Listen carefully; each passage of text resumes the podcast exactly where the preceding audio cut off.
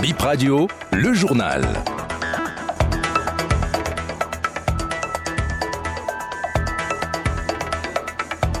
C'est l'heure de vous informer sur Bénin Info Première. Bonjour et bienvenue dans votre journal. Tout de suite, les titres de BIP Info 12 heures. 48 heures après l'incendie de l'entrepôt de Saint-Macraqué, les acteurs de la filière essence de la contrebande discutent avec le gouvernement. Ils ont été reçus par le ministre d'État en charge des Finances, Romuald Wadagne. Il reste encore 5 heures aux maires et préfectures, aux mairies et préfectures pour rendre la liste exhaustive des entrepôts d'essence au ministère de la décentralisation. Certains sont toujours dans la compilation des données, vous l'entendrez dans cette édition. Et aujourd'hui, c'est la journée internationale de la contraception. Quelques cotonnoises évoquent les méthodes contraceptives qu'elles utilisent pour éviter des grossesses non désirées. On démarre par cette info Bip Radio. C'était l'une des annonces au soir du drame de Semek-Craqué. Le ministre d'État chargé de l'économie et des finances a pris langue avec euh, les acteurs de la filière de l'essence de la contrebande hier lundi.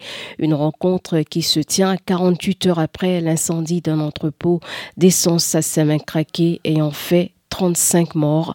Le ministre Romuald Wadani rencontre encore les vendeurs de paillots lundi prochain.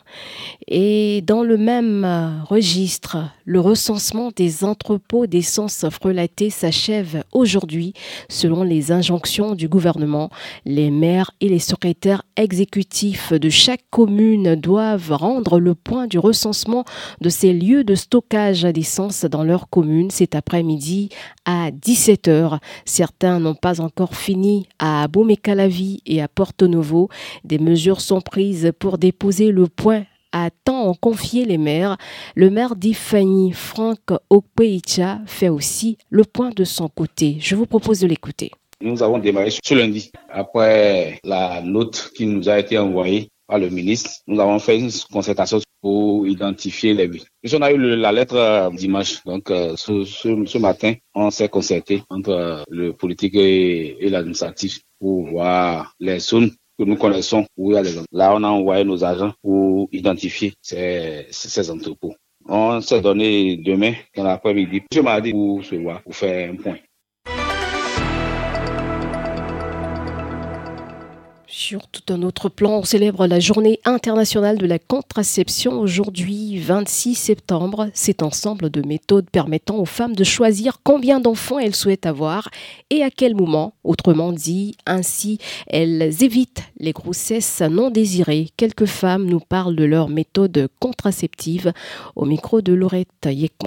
J'utilise l'abstinence parce que ça ne fait pas grossir et c'est sans risque. En plus, on ne tombe pas enceinte. Les autres maintenant, ça fait grossir et on n'est pas si sûr de ça. La méthode contraceptive que moi j'utilise, c'est le stérilet parce que c'est sans hormones. Ça, sans effet secondaire. Ça ne te dérange pas comme les autres. C'est pourquoi je préfère cette méthode. Comme méthode contraceptive, moi j'ai adopté utiliser les pilules du lendemain car je pense que c'est la meilleure méthode contraceptive en tant que jeune fille. Pour le moment, je ne suis pas sous le toit d'un homme et je pense que ce serait inutile d'utiliser les autres méthodes contraceptives telles que l'ingestion ou autres Utiliser les pilules du lendemain m'évite les grossesses non désirées. C'est vrai que c'est dit que les pilules du lendemain a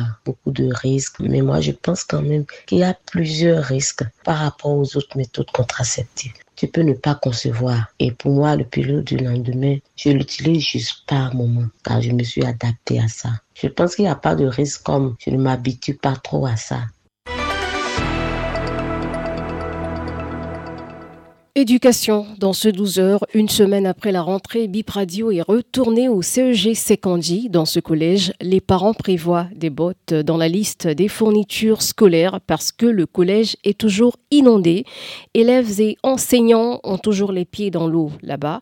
Mais des mesures sont annoncées pour le moment l'école reste toujours inondée. Reportage à Serrabalo. Des encadreurs et des enseignants en botte pour se déplacer dans le collège. Des élèves qui marchent sur de petits ponts en bois ou des briques posées dans l'eau pour rejoindre leur classe. Ce n'est pas pratique, mais il s'adapte. L'école est toujours envahie par une eau noirâtre avec des nénuphars et des herbes à la surface. Quelques enfants racontent la galère d'être élève au sujet Secondi. On a des bottes, les professeurs même prend des bottes à la surveillance pour entrer dans le salle. S'il fait nuit, il y a des moustiques qui nous dérangent. Ici au CG Secondi, quand il pleut, nous sommes vraiment dans la merde. C'est rempli, les enfants ne font que passer dans l'eau. On n'a pas le choix. Même dans les salles de classe, nous sommes dans l'eau. Pour ceux qui ont les moyens, on se procure des bottes. Nous avons besoin qu'ils viennent à notre secours parce que ça fait vraiment longtemps que nous sommes dedans comme ça. Nous sommes dépassés. Ah, la situation ici est très déplorable. L'inondation, c'est très grande. En fait, le sol ressemble à une rivière. En plus, l'eau est très polluée. Parfois, je suis obligée de porter des chaussures en plastique.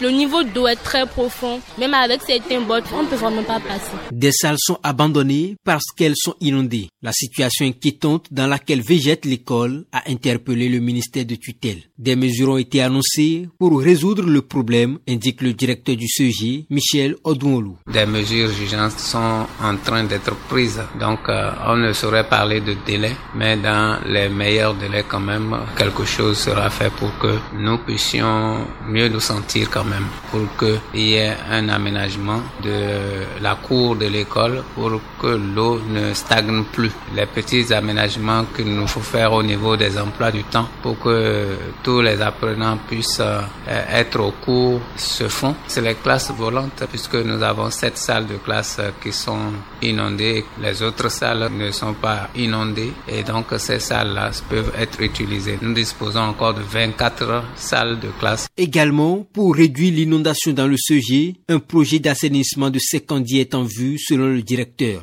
En attendant, Michel Odouolou prodigue parfois des conseils à ses élèves pour minimiser les impacts de cette stagnation d'eau dans l'école. L'eau ne devrait pas être un obstacle pour qui que ce soit, mais il n'est pas question de s'amuser là-dedans. Il y a des systèmes de passerelles qui sont là pour leur permettre de passer d'un bâtiment à l'autre et donc euh, ils doivent être vigilants, ne pas se bousculer et faire attention avec ça. Je pense que si le sérieux est à leur niveau, ils doivent pouvoir suivre les cours dans de bonnes conditions. Voilà, et c'est sur les propos du directeur du CEG de Secondi que s'achève ce 12h. Merci de l'avoir suivi. À venir, la revue des titres et l'invité.